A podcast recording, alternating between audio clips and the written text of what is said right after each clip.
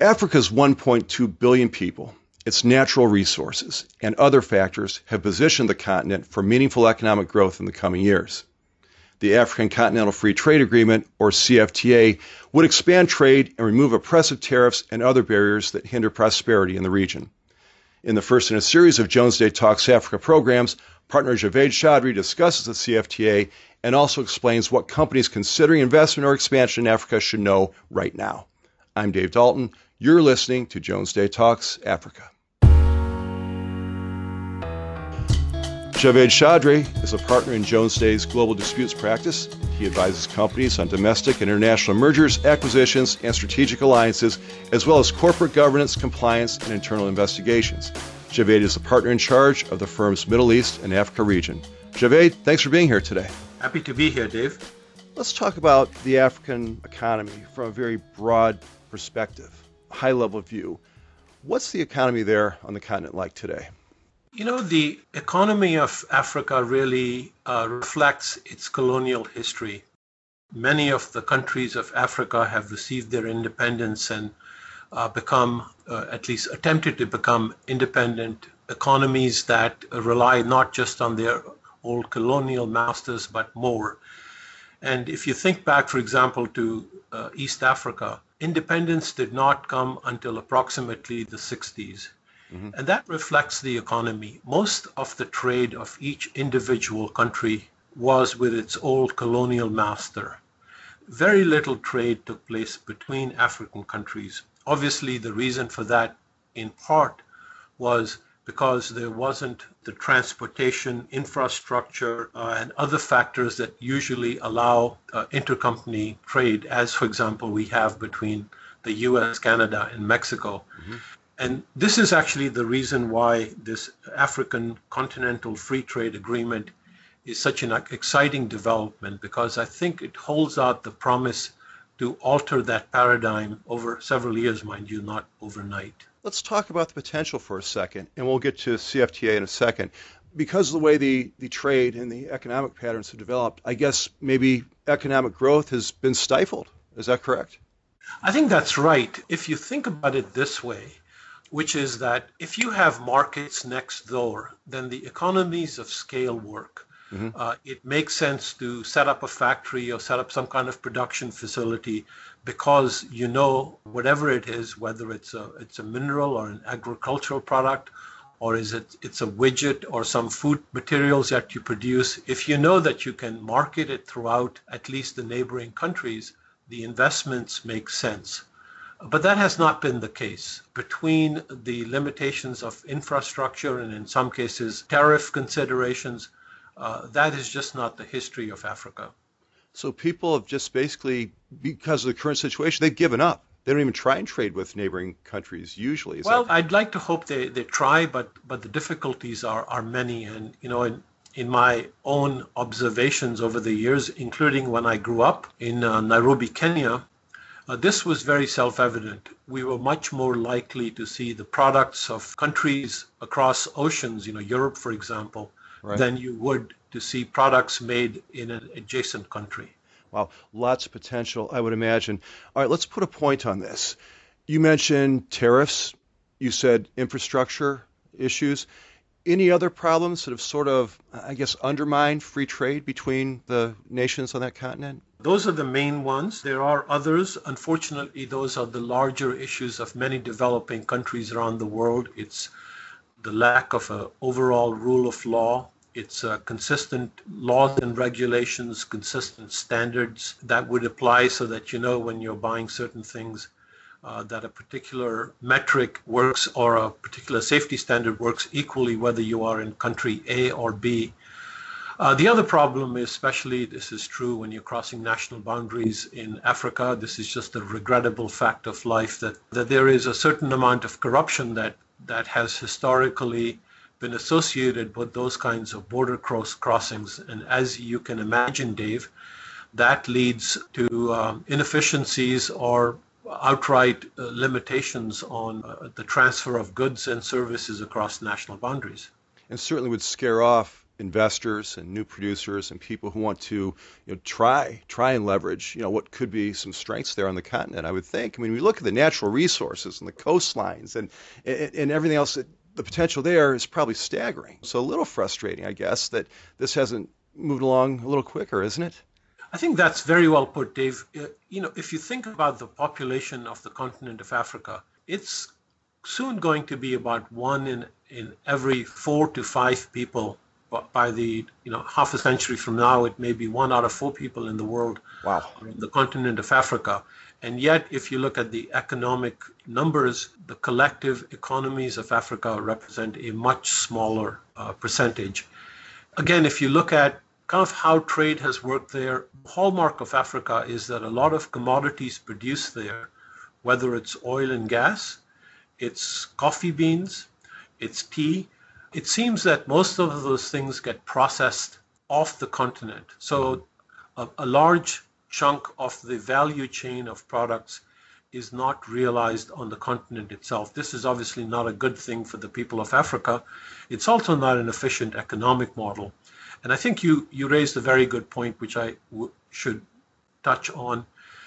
Sometimes you obviously need technology, know-how, and management skills to cause that value chain to be more in that home country than someplace far away. But that needs investment, and that needs certain people to come in, make that investment, bring that know-how, that technology along. But if in fact you have these market dysfunctions, which have historically been true on the continent, that investment is less likely to be forthcoming.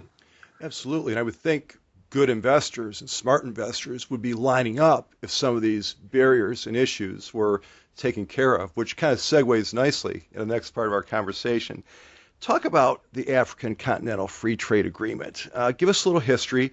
Where and when did it originate, and who were some of the early proponents of CFTA, as it's called?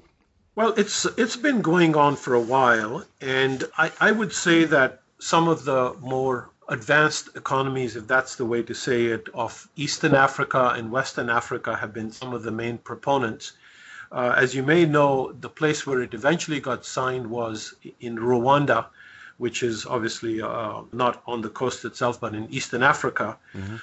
And actually, the idea has been kicking around for quite a while, but the objective was exactly what we are talking about, to try to create an Africa-wide economic situation where some of these tariffs, some of the barriers are done away with, and the ability to have trade across national boundaries is simplified dramatically. That's the objective. I hasten to add that I do not think it will happen overnight. It will take probably 2 decades. At least there's some progress, I would think. So how would this play out? The agreement's been ratified, I suppose. No, it hasn't. It's been signed. Signed. Okay, please explain the difference. So this is a long process, and again, if you think of it this way, the end goal is a single continental market where there is free movement of not only goods, but services, investments, and so forth. So there are many different pieces to it. 49 countries signed this agreement. It's going to take 22 countries ratifying it before it goes into effect, just like treaties normally work. Sure. There were many expectations that we would get to that number even by the end of this year. I think we are more likely to see that number being reached sometime in the first half of next year. I hope faster, but I wouldn't hold my breath. But sure. Once it's ratified, things start to incrementally come into place. Some benefits will be evident pretty quickly. Others will take a while. For example, the actual instrument that was signed recently, the formal document, it had a whole bunch of, again, like treaties normally tend to do, protocols, annexes, appendices, and guidelines. Each of those are instruments that speak to some of these other things that I've mentioned. Okay. And so those things have still to be negotiated. Some of the things have started, but others are still in a very early stage. So, for example, tariff reductions, issues around rules of origin, trade and services, and importantly, dispute resolution modalities, those are all still, you know, in their infancy in terms of negotiation, let alone execution or ratification. So this is the beginning of a journey. Right. But the good news is the journey has started. At least they're talking, right? Yep. Talk about how the changes proposed would impact companies not based in Africa, but perhaps they're considering greater business involvement there, you know, manufacturing, investment. Obvious example, how would this affect a U.S. company perhaps considering investment on the continent? So the one thing to think about, obviously the original objective of this thing is to create a pan-African free market. And I think just as you alluded to at the beginning of our discussion, companies coming in to invest are less likely to invest if they see lots of tariff and non-tariff barriers because they know that whatever investment they make, fruits are not going to be fully realized because they are not going to be able to take advantage of broad swaths of geography. Mm-hmm. That hopefully with this new Continental Free Trade Agreement will change. And so there's going to be more of an inclination to invest. I should pause here to make this point, which is that there have been existing, sometimes they've kind of fallen out of use, regional compacts. For example, historically, you had the East African Community, you have something out in West Africa, mm-hmm. and there is and there have been regional compacts which have worked. Sometimes they, as I say, they fall into disuse or the political changes cause them to kind of go away. But it's very likely that certain regional arrangements, like in East Africa or in West Africa, will begin to create at least regional situations where there is less in the way of tariff, less in the way of non-tariff barriers, easier flow of products and goods across national boundaries. So if I were a U.S. company, or for that matter, a European company, you know, I would, consistent with looking at other things like whether your product has a market in that particular environment, I would focus initially on those regions. And that's what, you know, many companies have done. If you look at where U.S. or European companies are currently invested in the continent of Africa, they tend to be in those regions. Okay, so there's some good news. So there are pockets on the continent where there are arrangements in place where, you know, free flow of goods and logistics are decent and the tariffs aren't too heavy and so forth. That's good. So there is a way to access some of the opportunity there. The other reason that's good news, I think, is that there's a template, right? And we've seen this can work. I mean, there are other trade agreements there, maybe not continent-wide, but at least some nations are trying, and with some degree of success. I think that's quite right. And, you know, certainly East Africa is a good example. You know, there are setbacks from time to time because of temporary, sometimes somewhat more permanent political situations. But basically, yes, there are templates, and those have worked. I think one other factor to mention, which is going to create interesting situations in Africa in the years to come. Not long ago, the only investors you saw on the continent of Africa were the old colonial powers, mm-hmm. Britain, France, Italy, Portugal, but largely the British and the French, because those were the two countries that had most of the continent of Africa as colonies. Right. As I mentioned, and that meant that they dominated the trade. They also dominated all kinds of other things, including cultural life. Culture, language, sure, a lot of things, right? Language, yeah. Not least, of course. Mm-hmm. But you know, that is changing. And one of the things that we all know that has caused a great deal of change is the arrival of Chinese investors and Chinese state-owned enterprises. And so if you look at the Africa of today, even from just a decade ago, if you go through, for example, an airport like Addis Ababa in Ethiopia, mm-hmm. you will now see a large number of Chinese contractors, employees, people who are working on the continent of Africa on infrastructure projects, on various other kinds of investments.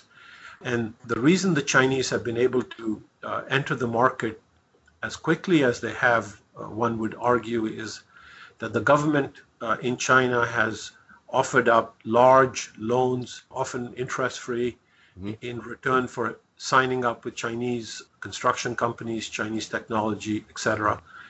And so the ultimate object of the Chinese government is to lock up large amounts of resources that exist on the continent of Africa.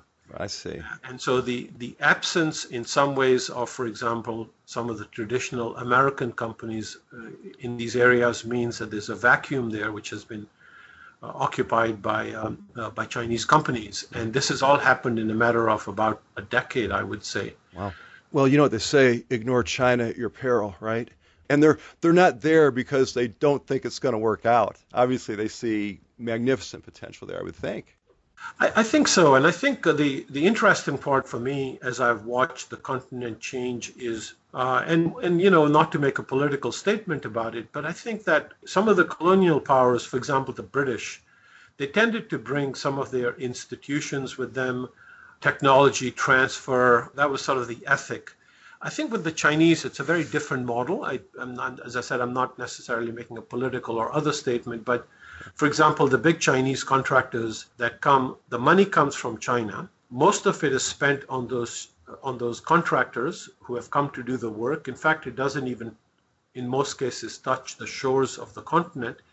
The money transfers take place in the home country, meaning in this case, China. And the people who come to work, they often just set up camps, and they don't necessarily interact with the local population, so there isn't the kind of cultural interaction that existed with the old colonial powers from Europe. Oh. And there isn't the same transfer of management skills or technology. It's really largely a case of undertaking a project, an infrastructure project, a refinery, a port, whatever it might be, a railroad.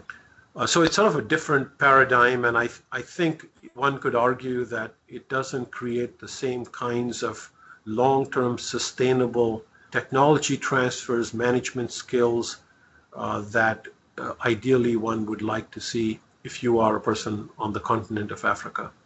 What could be done to encourage people to stay? I think it's really a case of, and we have occasion to advise various clients on this subject, regardless of who we are representing. But I think the most sustainable projects, in my experience, having now done this for over 35 years, is projects where there is a fair sharing of the benefits and burdens. There is meaningful transfer of technology, meaningful transfer of skills, because for one thing, that creates sustainable local populations, which then become marketplaces for products. I think the other thing is that if any project is not properly balanced, sooner or later, there are difficulties and differences between, you know, in my example, let's say an African state-owned enterprise and a foreign contractor. And if that happens, things usually fall apart. You know, projects don't get finished, or they don't get finished properly, or they don't get finished on time. And at the end of the day, the value that one would hope to get is not obtained by either side, with a lot of ill will that follows it. And, you know, unfortunately, we see these situations with a lot of large resource projects.